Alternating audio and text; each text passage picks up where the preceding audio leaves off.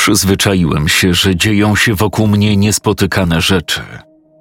Mam też talent do przyciągania irytujących ludzi.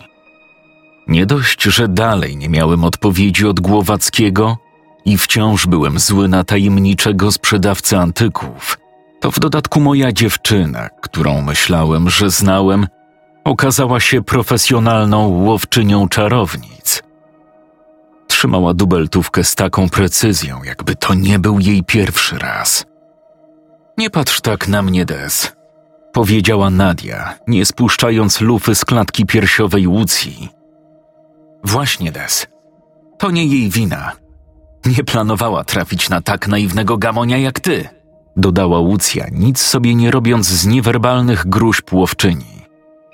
Stanąłem między kobietami z uniesionymi rękami. Okej, okay, dobra. Cokolwiek między wami zaszło, to nie jest miejsce na rozwiązywanie konfliktu. Zapomniałyście, co siedzi nam na ogonie? Nie mam zamiaru znowu być przekąską jakiejś paranormalnej sukińszczyzny. Twórczy duch cię nie opuszcza, skarbie. Dlatego nie mogę o tobie zapomnieć, panie talent. Zanim zmieniłem zdanie i zacząłem preferować towarzystwo Dytko, chwyciłem Nadię za rękę i pociągnąłem ją do samochodu. Łucja w podskokach podążyła za nami. Gdzie jedziemy? Zapytała Nadia, gdy bez większego namysłu zacząłem ustawiać nawigację. Teraz kobieta się zaniepokoiła. Ty chyba nie myślisz, żeby. żeby jechać tam. A co innego mam zrobić? Demon nie przestanie nas ścigać, dopóki nie zostanie po nas proch. Muszę znaleźć nową świecę szeptuchy. Ale dlaczego akurat tam? To jedyna wskazówka, jaką mamy. Może tam Urwałem, odkładając tablet i wpatrując się podejrzliwie w Nadię. Dlaczego tak bardzo się opierasz? Czy jeszcze o czymś nie wiem? Czekaj, to głupie pytanie. Co ja tak naprawdę wiem o tobie? Czy cokolwiek jest w tobie prawdziwe?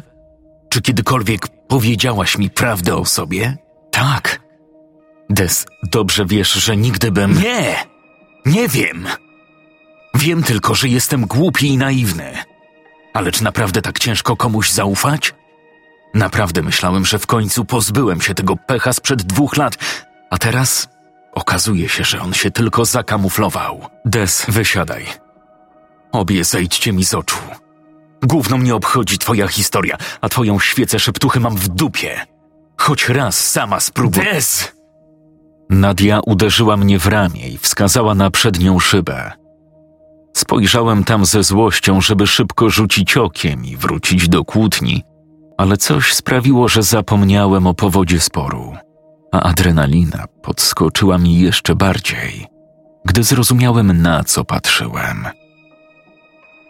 Co do cholery. Kilka metrów od nas zbierali się ludzie, a konkretniej dzieci Gdyby nie późna pora, można by to uznać za zwykłą wycieczkę klasową. Był ich co najmniej tuzin. Wyglądały jakby na coś czekały. Wysiadłem z samochodu i zrobiłem kilka kroków ku nim, ale zaraz zatrzymałem się z nieznaną mi obawą.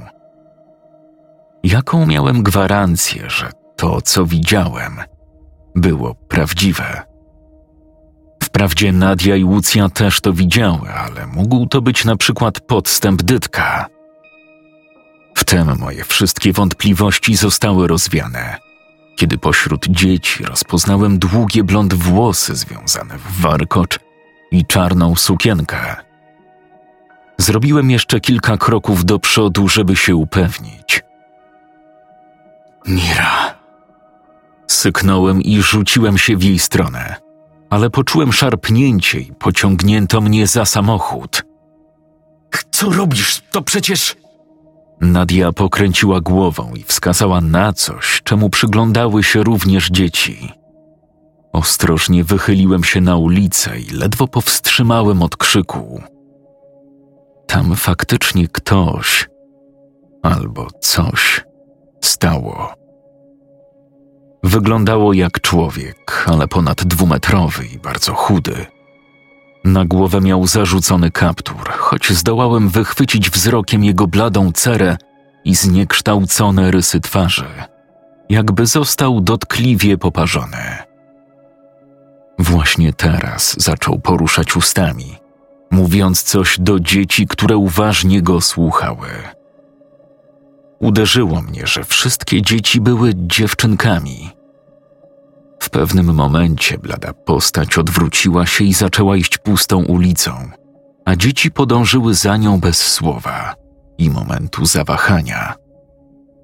Mira! Ponownie się zerwałem, ale tym razem do ziemi przygwoździła mnie Łucja. Czy to jest? Zaczęła szeptem Nadia. Tak, odparła Łucja. Co? Co jest co? Dlaczego? Łucja szarpnęła mnie do góry i przycisnęła łokciem do drzwi samochodu. Słuchaj uważnie, Des. To koniec. Nie możesz jej pomóc.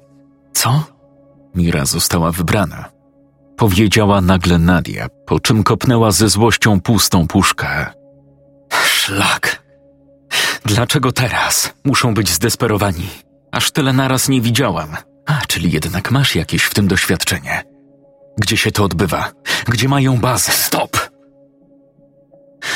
Ostatnia szansa. Albo wyjaśnijcie mi, o co chodzi z tymi waszymi pieprzonymi sekrecikami i mirą. Albo to jest ostatni raz, kiedy się widzimy.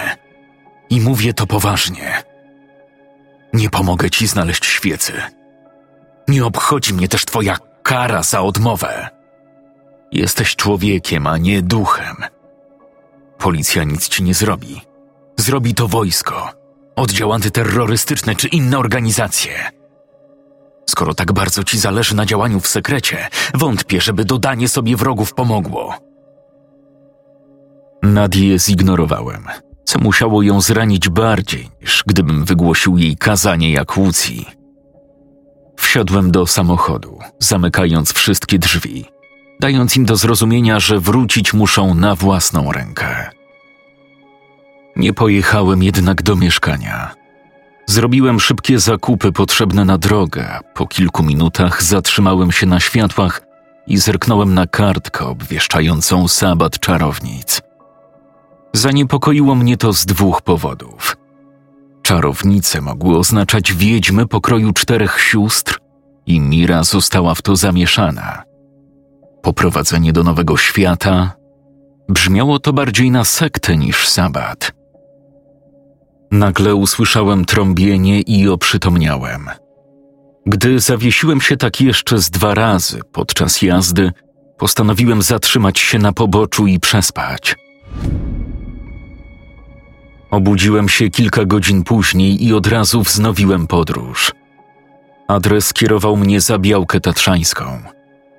Tam, pośrodku pustkowia o godzinie ósmej rano, nawigacja ogłosiła dotarcie do celu. Zatrzymałem samochód na parkingu przy tarasie widokowym i sprawdziłem mapę skonfundowany. Wszystko działało jak należy. Dlaczego zatem szanowna pani z nawigacji twierdziła, że jestem u celu, znajdując się pośrodku niczego? Wysiadłem z samochodu i podszedłem do barierek, przyglądając się okolicy. Zwykły górski krajobraz – Wtedy, gdy zerknąłem nieco niżej, zobaczyłem to, co zapewne miałem zobaczyć. W dole rzeki znajdowało się kilka domków.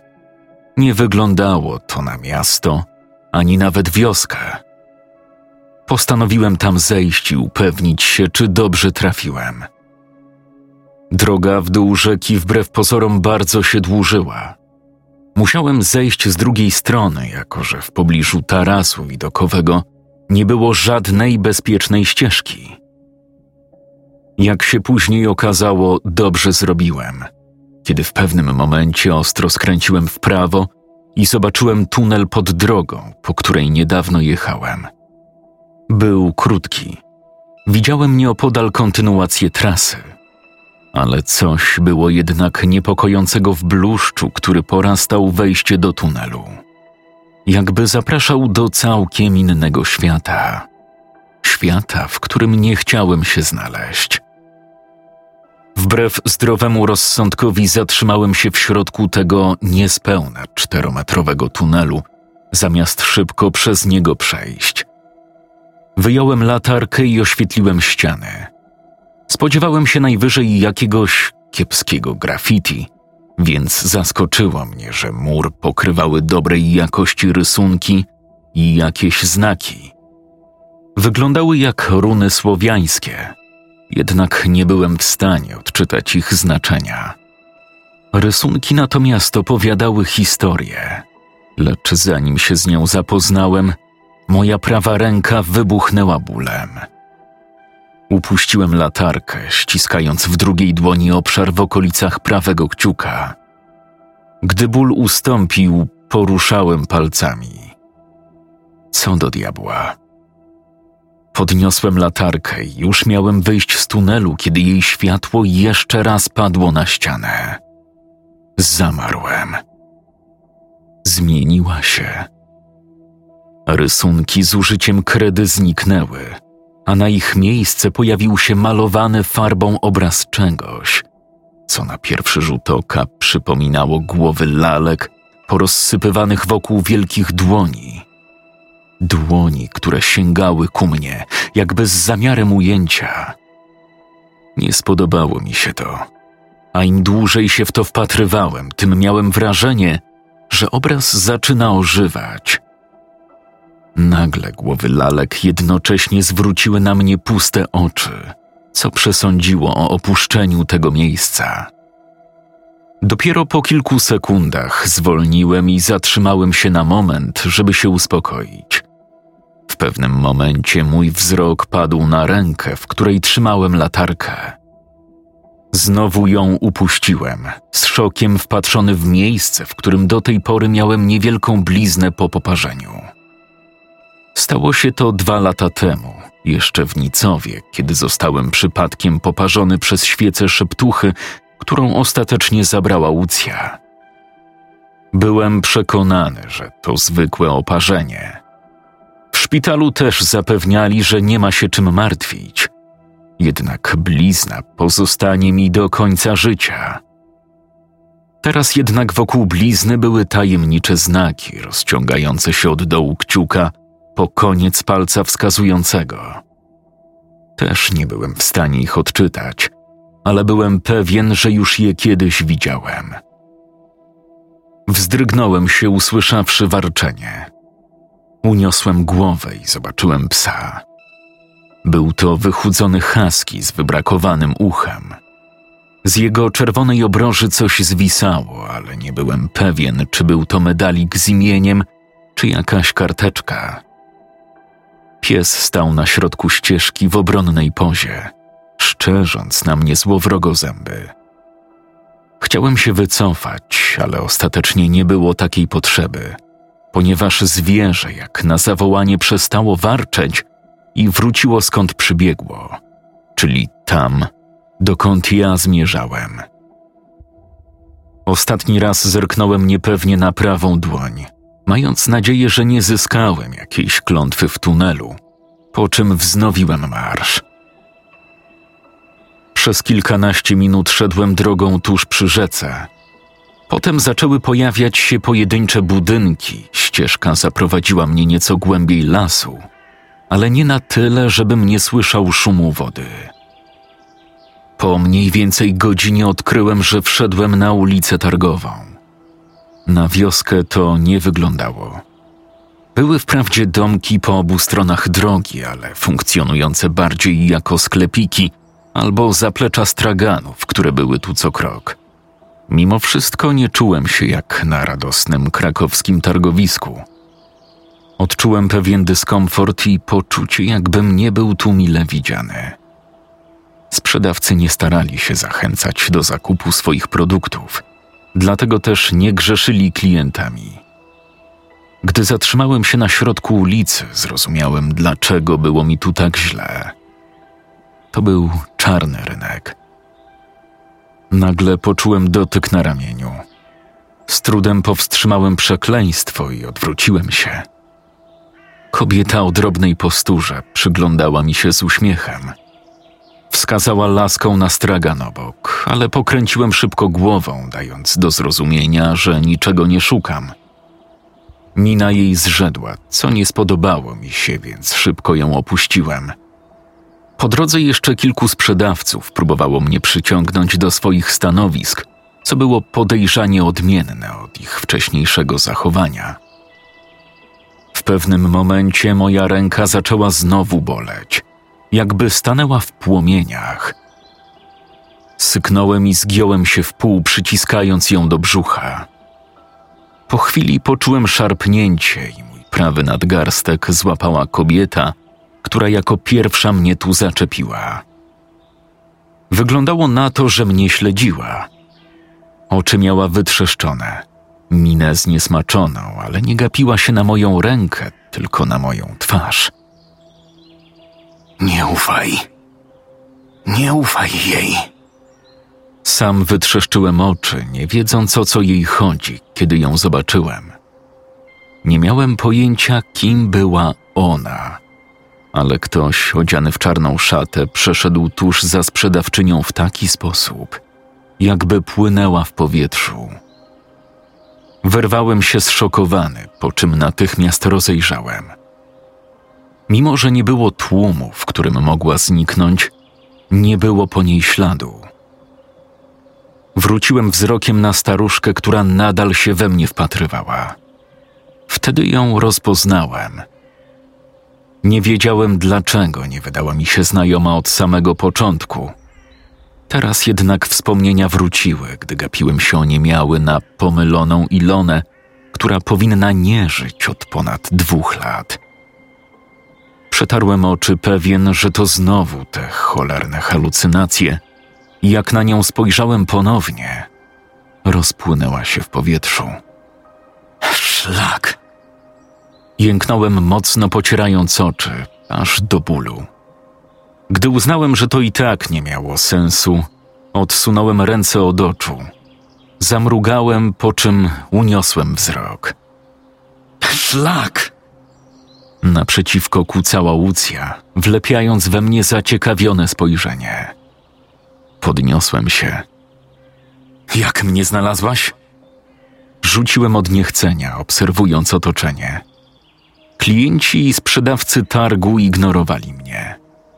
Uśmiechnęła się i z jej palca wystrzelił czarny obłoczek, który przez kilka sekund przybierał formę przerażonej ludzkiej twarzy, po czym wyparował. Zapewne jej demony mnie wyśledziły, ale nie miałem ochoty wnikać, jak to zrobiły.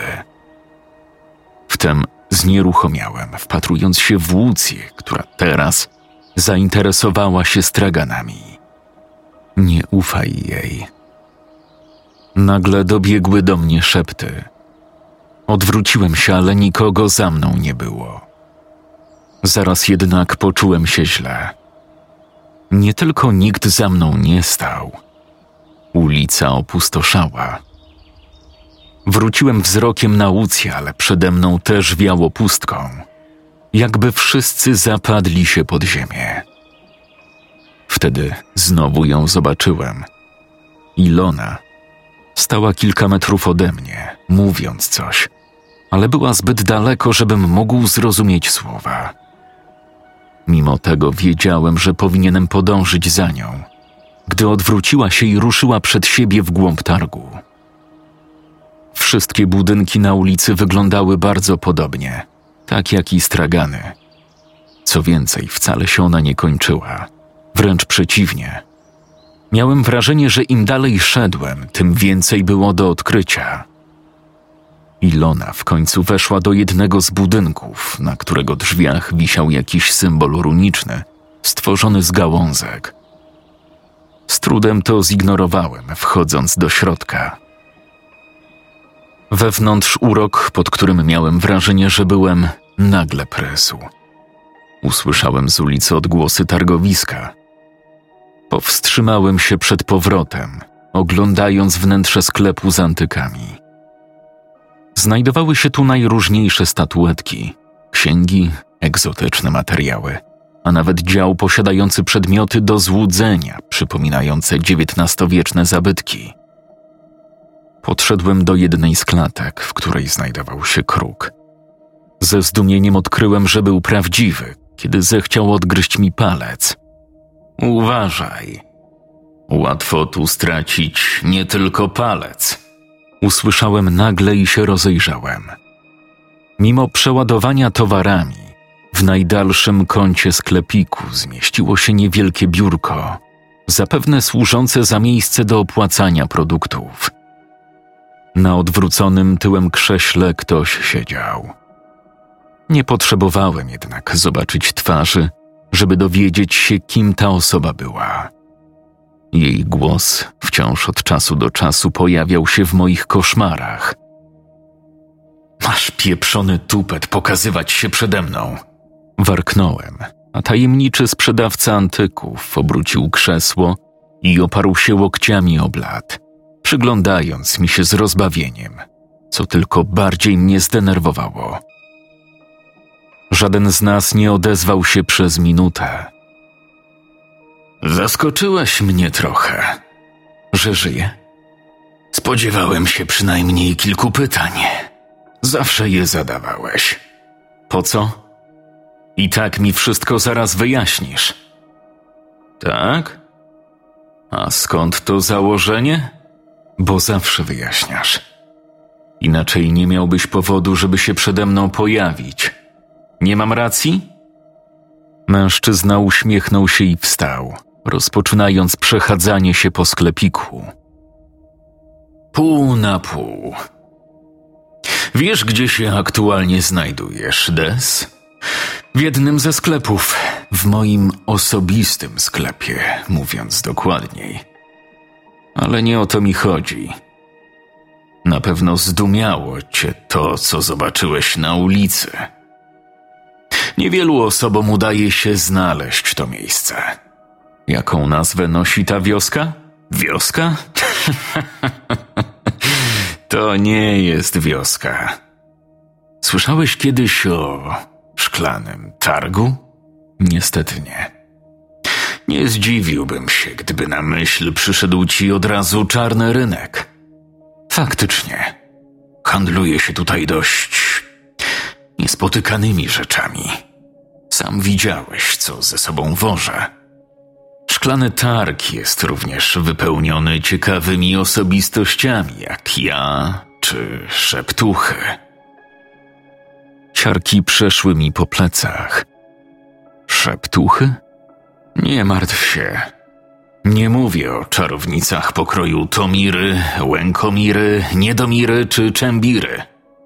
One jawnie zostały przejęte przez czarną magię.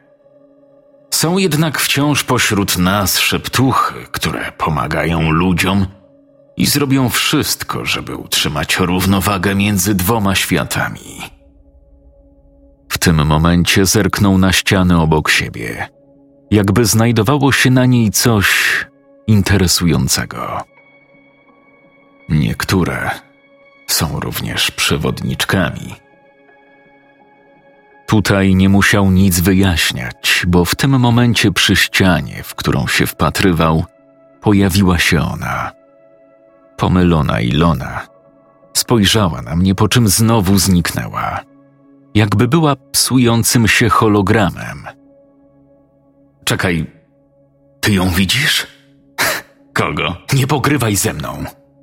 Nie trafiłem tu przypadkiem i myślę, że dobrze o tym wiesz. Gdy tylko to powiedziałem, dopiero wtedy dotarł do mnie sens jego poprzednich słów.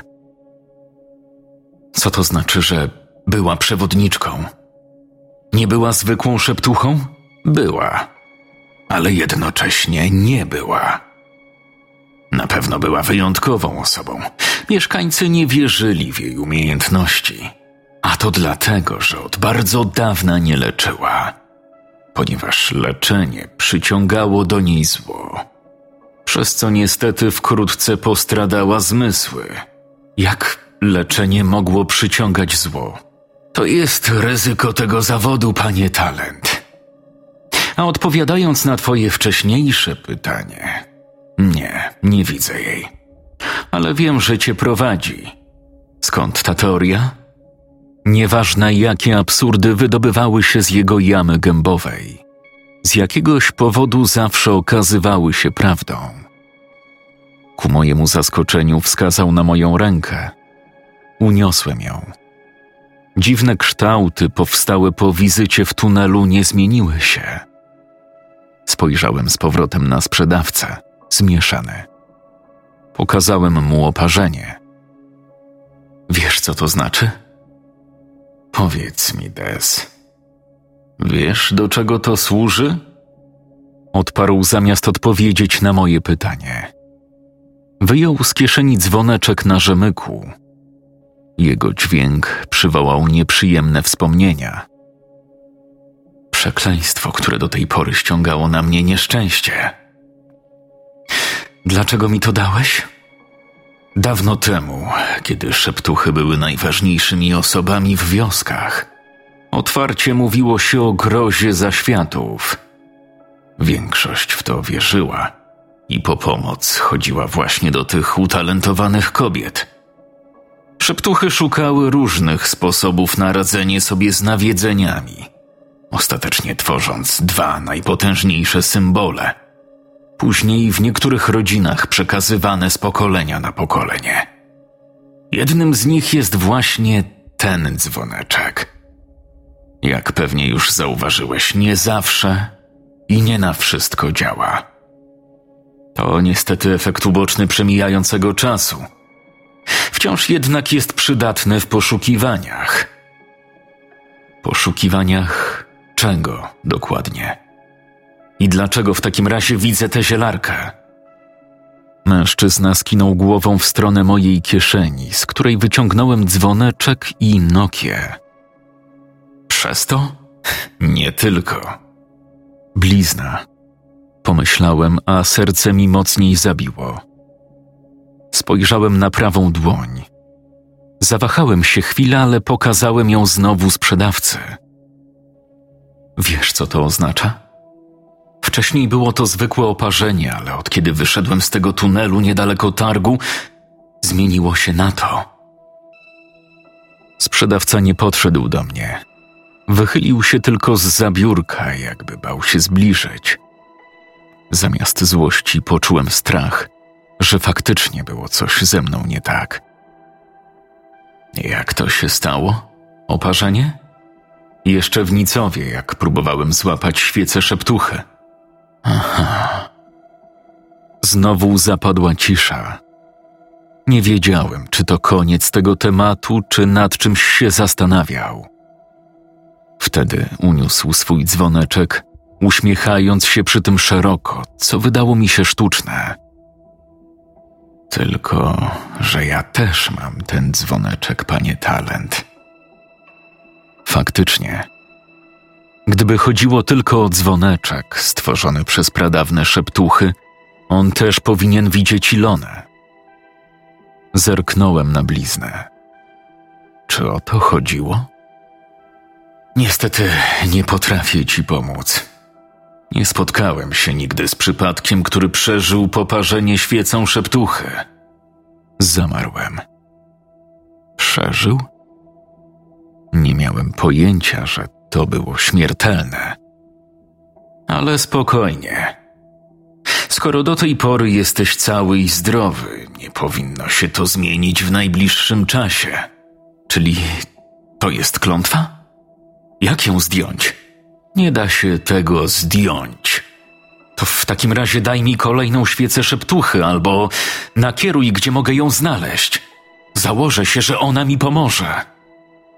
Mężczyzna chwilę wpatrywał się we mnie w milczeniu, po czym postanowił w końcu się zbliżyć. Ja z kolei cofnąłem się, zmieszany jego nagłym, poważnym nastrojem. Odruchowo schowałem prawą rękę, bojąc się, że będzie chciał mi wyciąć bliznę albo ją odciąć. Tu też nie mogę pomóc. Nie jestem w posiadaniu tego przedmiotu. To powiedz mi, gdzie mogę go znaleźć nie znajdziesz go, bo więcej świec nie istnieje. Ta, którą ci podarowałem, była ostatnim egzemplarzem. To. To niemożliwe. Jak w takim razie. Można ją jednak wciąż stworzyć. I ty wiesz, jak to zrobić. W tym momencie spojrzał ponad moim ramieniem na drzwi. Mamy gości. Życzę powodzenia, panie talent. Co? Odwróciłem się i zobaczyłem wchodzącą do sklepu Łucję. Ha, tu jesteś. Nie wiem, jak to zrobiłeś, ale moje mroczne dzieci nie mogły cię wyczuć aż do teraz. Słuchaj, spotkałem się z tym sprzedawcą antyków i on nie ma tej świecy. Że co? Jak słowo daje talent, już nigdy nie zostawiam cię samego. Szlak mnie trafi, zawsze dzieje się coś ważnego, jak mnie przy tobie nie ma. Co to w ogóle znaczy, że on nie ma świecy? Gdzie on jest? Już ja z nim pogadam. Przecież jest tu. Odwróciłem się i zastałem przed sobą pustkę. Nawet biurko zostało wyczyszczone z papierków, którymi sprzedawca się zajmował, zanim tu przybyłem. Łucja minęła mnie bez słowa, badając przestrzeń za stolikiem. Spojrzała na mnie i uniosła ręce. Tu nie było nikogo od lat, Des. W co ty znowu pogrywasz? Tym razem ton jej głosu nie zrobił na mnie wrażenia. Przerażenie ścisnęło mi gardło, gdy nagle coś sobie uświadomiłem. Nikt poza mną nie spotkał tego tajemniczego typa. Nikt nic o nim nie wiedział.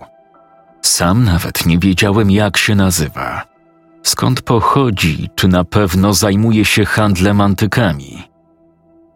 Nie wiedziałem dlaczego, ale do głowy wpadło mi pytanie, które wywołało ten strach. A może on też należał do wytworu czarnej magii. Zatrzymałem się na środku podwórka, by przypomnieć sobie, gdzie właściwie zmierzałem. Byłem tak zaabsorbowany myślami, że w połowie drogi zapomniałem, co miałem zrobić. Zapatrzyłem się na jednego pana w garniturze, który wyprowadzał jedną z młodszych dziewczynek. Musiał ją właśnie zaadoptować. Szczęściara. Odprowadziłem ich wzrokiem do bramy. Mężczyzna pożegnał się z opiekunką, robiąc ręką śmieszny gest. Z daleka przypominał uczesanie brwi palcami. Podrapałem się po głowie, kiedy nagle usłyszałem szept. Zbierało się na burzę, więc wokół mnie zrobiło się nadzwyczaj cicho, dzięki czemu dotarło do mnie to dyskretne zawołanie i pochodziło z za drzewa sadowego. Zobaczyłem schowaną za nim niewielką osobę. Kroczyłem po ścieżce żwirowej, co i raz łamiąc jakąś gałązkę albo przepłaszając pociąg mrówek. Już przypomniałem sobie, co chciałem zrobić. Miałem się spotkać z tą dziewczynką, która dołączyła do nas kilka dni temu. Nie wiedziałem jeszcze, jak się nazywała. Tutaj. Usłyszałem obok siebie i skręciłem w prawo. Jej głos odbijał się echem po sadzie, który od pewnego momentu wyglądał jak labirynt. Nie lubiłem tutaj przychodzić sam. Zacisnąłem dłoń na zegarku kieszonkowym, z którym nie rozstawałem się, odkąd rok temu dał mi go ten dziwny pan.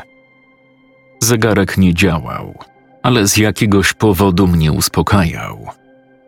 Zatrzymałem się kilka minut później przy osamotnionej, starej jabłoni. Często pojawiała się w legendach sierocińca, w których sprawowała rolę złego drzewa, z którego jeśli zerwiesz owoc, spłoniesz w męczarniach. Na tej jabłoni jednak od dawna nie było jabłek, choć wiele dzieci podejrzewało, że opiekunki po prostu szybko je zrywają, zanim któreś z dzieci je zobaczy, by utrzymać prawdziwość legendy.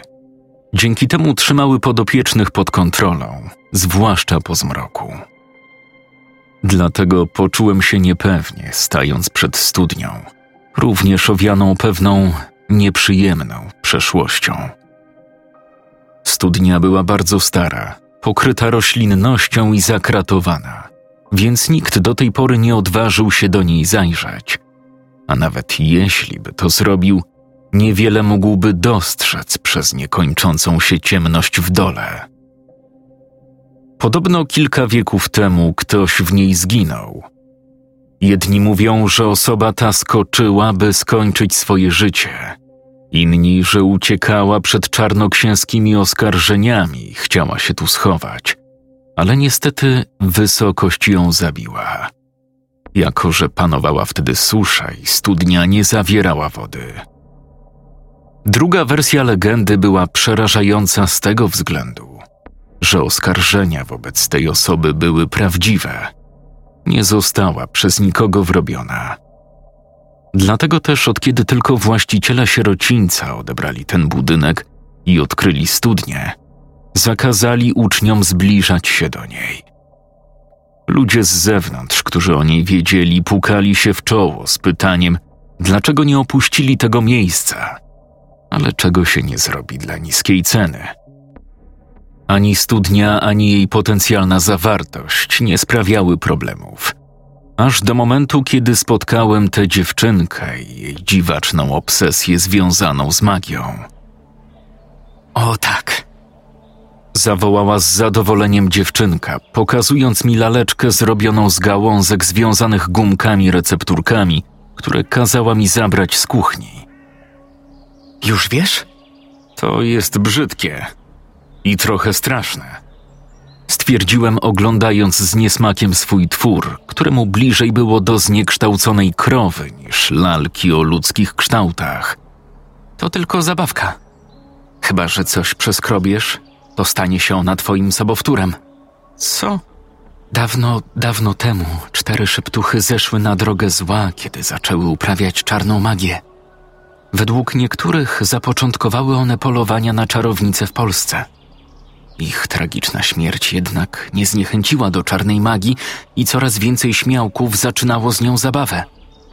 Jedną z takich praktyk było tworzenie laleczek o ludzkich kształtach, które miały kontrolować tych, na których czarownice chciały wykonać swoją zemstę.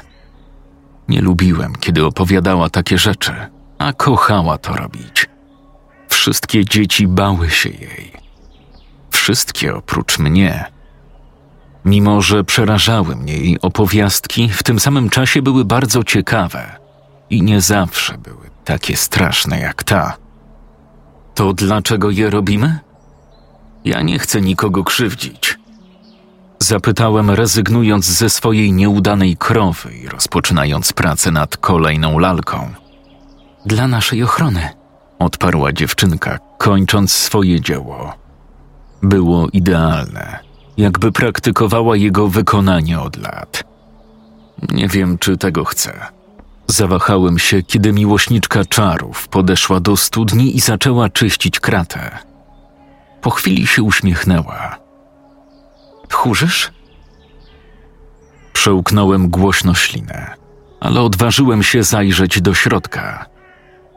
Tak jak się spodziewałem, nic nie zobaczyłem poza potworną ciemnością, choć mógłbym przysiąc, że kiedy tylko się nad nią nachyliłem, chwyciła mnie niewidzialnymi mackami i próbowała w siebie wciągnąć, zapewniając mnie szeptem, że wszystko będzie dobrze i przy niej będę bezpieczny, że już nie będę samotny.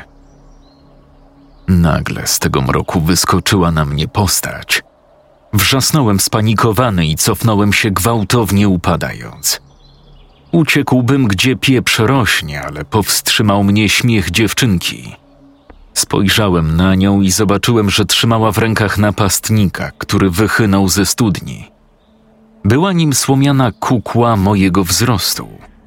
Na szyi miała przewiązany sznur, za który zapewne dziewczynka pociągnęłaby mnie nastraszyć. Nienawidzę cię!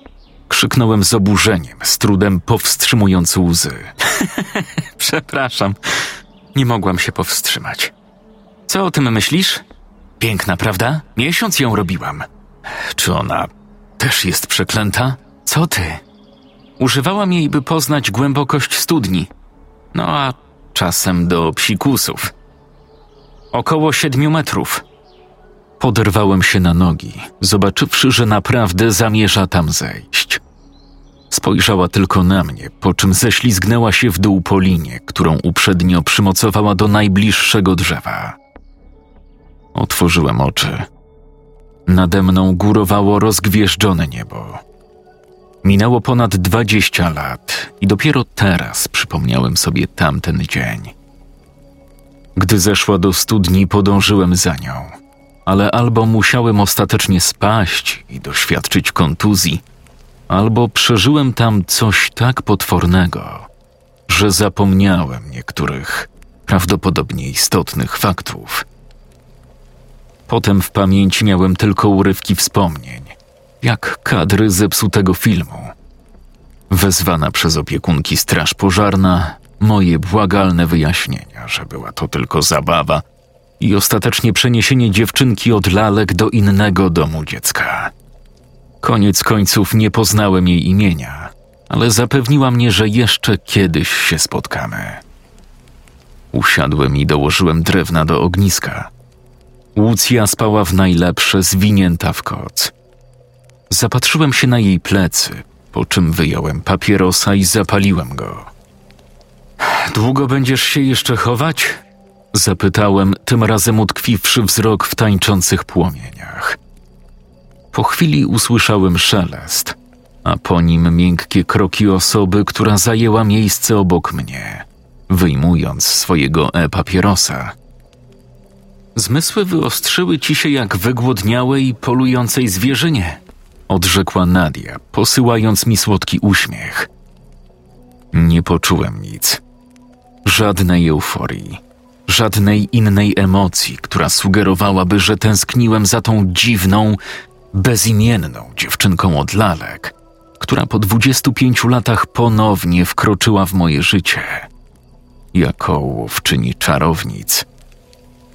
W pewnym momencie parsknąłem śmiechem. Nadia spojrzała na mnie ze zdumieniem.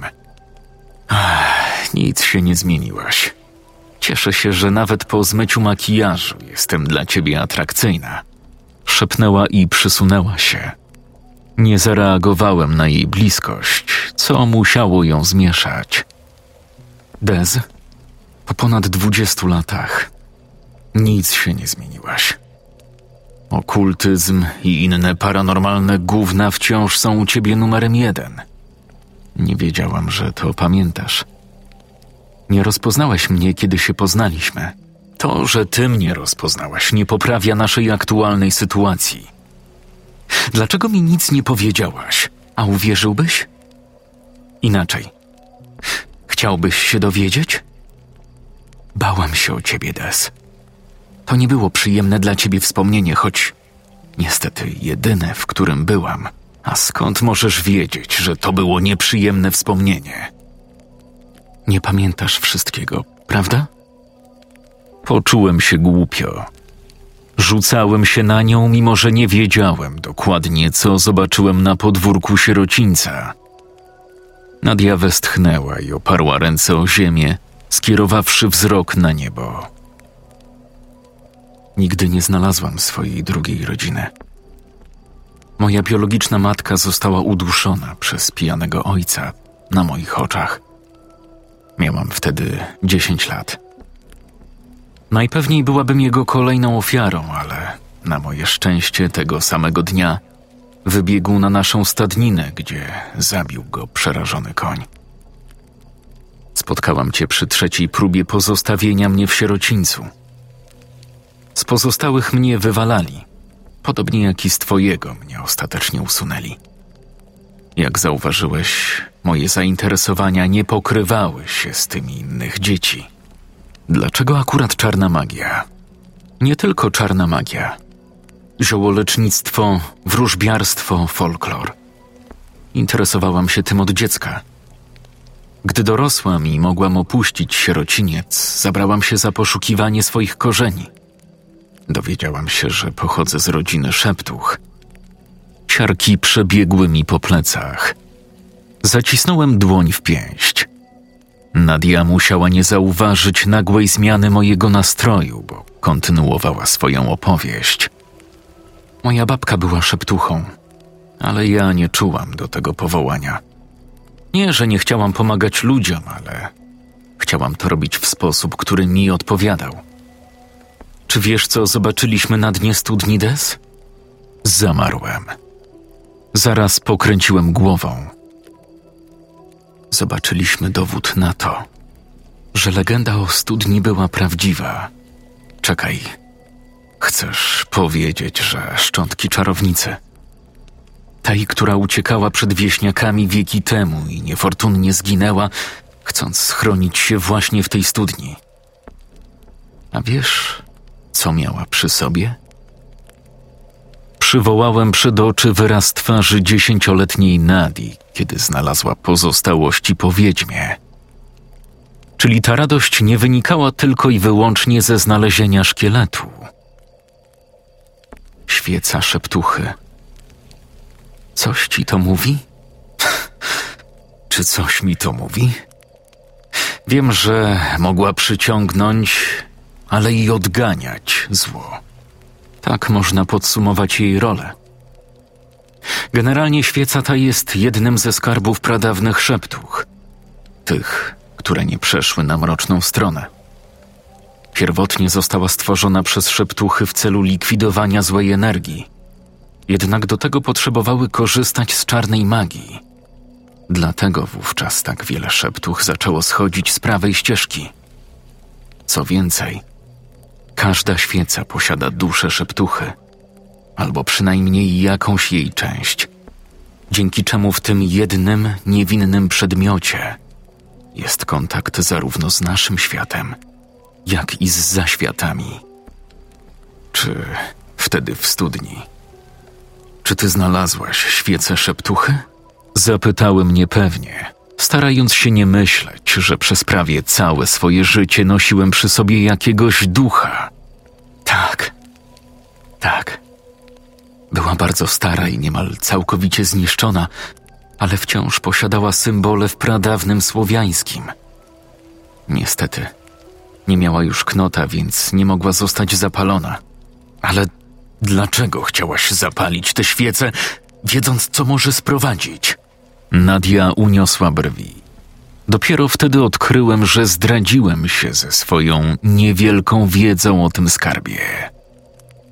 Zapalenie świecy szeptuchy nie tylko oznacza zaproszenie, ma też chronić. Zależy, jaką ma się w posiadaniu oraz jak potężny jest jej duch, oraz czy nie jest przeklęty. Wiesz o tej, co ja miałem. To dlatego się do mnie zbliżyłaś. Ale jestem głupi. Nie chcę świec, jeśli to cię martwi. Ale tak, zbliżyłam się do ciebie z tego powodu. Z powodu wydarzeń, których doświadczyłeś w Nicowie. Przepraszam. Nie wiedziałam, że tak to się potoczy. Nagle rozległ się wysoki śmiech. Spojrzeliśmy na Łucję, która usiadła i odwróciła się do nas. Najwidoczniej nie spała od dłuższego czasu. Pieprzenie. Nie wiedziała, jak to się potoczy. Serio w to wierzysz? Stulciup! Skoro wiedziała o tym, co się stało w Nicowie, na pewno wiedziała, jak to się potoczy. Zapomniałeś, kim ona jest, Des? Jest łowczynią głów czarownic. A z kim mieliśmy do czynienia w tym przeklętym miasteczku? Zmarszczyłem brwi, ale nic nie powiedziałem. Oczywiście, że nie uwierzyłem w słowa Nadi. Tak jak mówi Łucja, skoro wiedziała o Nicowie, to musiała mieć świadomość, że starliśmy się z dwoma najpotężniejszymi szeptuchami z czterech, które opętała czarna magia. Wszystkie zostały spalone. Czego więcej szukasz? Nadia położyła swoją dłoń na mojej. Czy na pewno wszystkie? Uniosłem niepewny wzrok na Łucję, z której twarzy nic nie mogłem wyczytać. Właścicielka tego niewinnego oblicza wskrzesiła, a następnie zabiła swoją adopcyjną matkę, najstarszą z sióstr. To nie wszystko. Przed tym zabiła swoich biologicznych rodziców i kto wie, ile jeszcze żyć miała na sumieniu. Czyli przyczepiłaś się do mnie, żeby znaleźć informacje o Łucji. bo jest pewnie jedną z niewielu żyjących szeptuch praktykujących czarną magię. Jest jedyną żyjącą szeptuchą praktykującą czarną magię. Poprawiła mnie Nadia, wyciągając mi z kieszeni kartkę. A niedługo może się okazać, że to dopiero początek takich przypadków. Wziąłem kartkę do ręki, która okazała się reklamą tego sabatu. Co masz na myśli? Naprawdę uważasz, że to, co zobaczyliśmy zeszłej nocy, było czystym przypadkiem? To była rekrutacja Des. Wszystkie dzieci były płci żeńskiej. To dlatego, że my mamy ten gen z przeszłości, który pozwala lepiej przystosować się do paranormalnych warunków. Dlatego też oskarżano nawet niewinne dziewczyny o czary, bo po prostu się ich bano, że mogą być potężniejsze od mężczyzn. Teraz nie jest to tak widoczne, ale w przeszłości doskonale wiesz, jaki status miała kobieta. Mówimy o szeptuchach czy o równouprawnieniu. Chcę, żebyś zrozumiał, dlaczego dziewczynki zostały wybrane. One mają zostać następnymi praktykantkami czarnej magii. Następnymi żywymi czarownicami, które nie dość, że zaczną psuć dobre imię szeptuch, to jeszcze będą planowały powrót do średniowiecza, gdzie jednak sytuacja będzie wyglądała odwrotnie do tej, która miała miejsce w historii. Chcą przejąć władzę. A to fajna teoria. Nikt cię nie pytał o zdanie, wiedźmo. Dlatego swoim zdaniem się podzielę. Jestem przecież tą złą. Nie wiem, co ci strzeliło do głowy, że ktoś, kto para się czarną magią, od razu musi być potworem. Może inaczej. Nie każdy jest podatny na zło. Sama powiedziałaś, że nie wszystkie szeptuchy zdeprawowało po stworzeniu świecy. Tego nie wiadomo. Nie wszystkie zielarki też uczestniczyły w jej tworzeniu. Ale nikt nie wie, czy te osoby, które miały w tym udział, nie uległy pokusie czarnej magii. Mamy tutaj żywy dowód. O, ja jestem akurat kiepskim przykładem, dlatego tylko obiektywnie oceniam. Przeczuwałem, że Łucja nie miała na myśli konkretnego przypadku dobrej czarownicy uprawiającej czarną magię. Zapewne chciała tylko mieć powód do kłótni. Dlaczego Mira? Na to nie znam odpowiedzi. Być może znalazła się w niewłaściwym miejscu o niewłaściwym czasie. Ci osobnicy spontanicznie wybierają miejsca, z których rekrutują. Dobra, wszystko słodko i pięknie. Skoro wiesz tyle o świecy, na pewno wiesz, gdzie można ją zdobyć. Spojrzałem na łowczynię, po trochu mając te same oczekiwania co Łucja. Nadia jednak westchnęła i pokręciła głową. To nie jest banknot, który możesz przypadkiem znaleźć na ulicy. Miałam do czynienia tylko z tą jedną świecą, której i tak nie dało się już wykorzystać. Ty podobno miałeś pełną. Zapaliłem ją tylko raz, żeby spalić te siostry. Ręka z blizną zaczęła mnie swędzić. Już mówiłem. Nie wiem, gdzie je znaleźć. A wspomniałeś naszej kochanej łowczyni, kto ci te świece podarował? A co to ma za znaczenie? Takie, że mi też wiele zapewne nie powiedziałeś. Nie mam zamiaru się ze wszystkiego spowiadać, zwłaszcza tobie. Hej, do tej pory tylko ci pomagałam. Zasługuję chyba na odrobinę. Cicho! krzyknęła Nadia i przesunęła się do przodu, żeby dołożyć drewna. W tym momencie z jej pleców wyskoczyła na mnie pomylona Ilona. Usta miała otwarte w krzyku i poleciała na mnie z wyraźnym zamiarem ataku. Uchyliłem się gwałtownie i przewróciłem na bok. Dziewczyny spojrzały na mnie zdumione, a ja skierowałem z powrotem spojrzenie na Ilonę, ale jej już nie było. Czy to była halucynacja? A może ostrzeżenie? Nagle dobiegły do nas głosy. Ktoś się zbliżał. Nadia chwyciła mnie za kołnierz, Aucja ugasiła ognisko i schowaliśmy się w najbliższych zaroślach. Po kilku sekundach tuż obok naszej kryjówki rozbrzmiały kroki. Byłem pewien, że przejdzie obok, ale ten ktoś zatrzymał się bardzo blisko mnie. Wstrzymałem oddech. Ktoś tu był. Przeszukaj okolice. Pewno jakieś gówniarze kemping se robią. Nawet jeśli, to nie powinno ich tu być. Nie w tej części lasu. Menedżer nie będzie zadowolony. Chwilę jeszcze poobserwowali polankę, po czym ich kroki zaczęły się oddalać. Nie podoba mi się to. Mruknąłem, chcąc wyjść, ale Nadia z powrotem pociągnęła mnie na ziemię, przykładając palec do ust. Zerknąłem przez gałązki i liście, ale nikogo przy ognisku nie zauważyłem.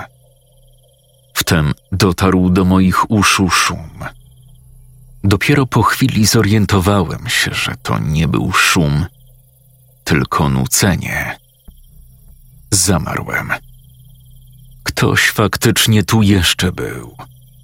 Tylko chodził tak bezszelestnie, że dopiero nucenie go zdradziło. W tym momencie przeszedł koło nas. Ledwo powstrzymywałem się od krzyku. Nadia wbijała paznokcie w moje plecy, co wcale nie ułatwiało sprawy. Ten ktoś ponownie zatrzymał się niedaleko nas, cały czas nucąc coś, co przypominało kołysankę.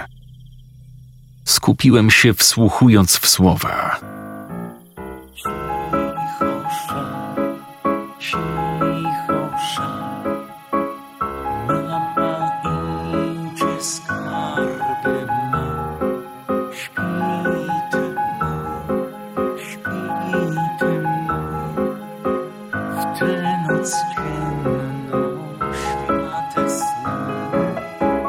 Mimo, że głos był niemal szeptem, wiedziałem, że należał do kobiety.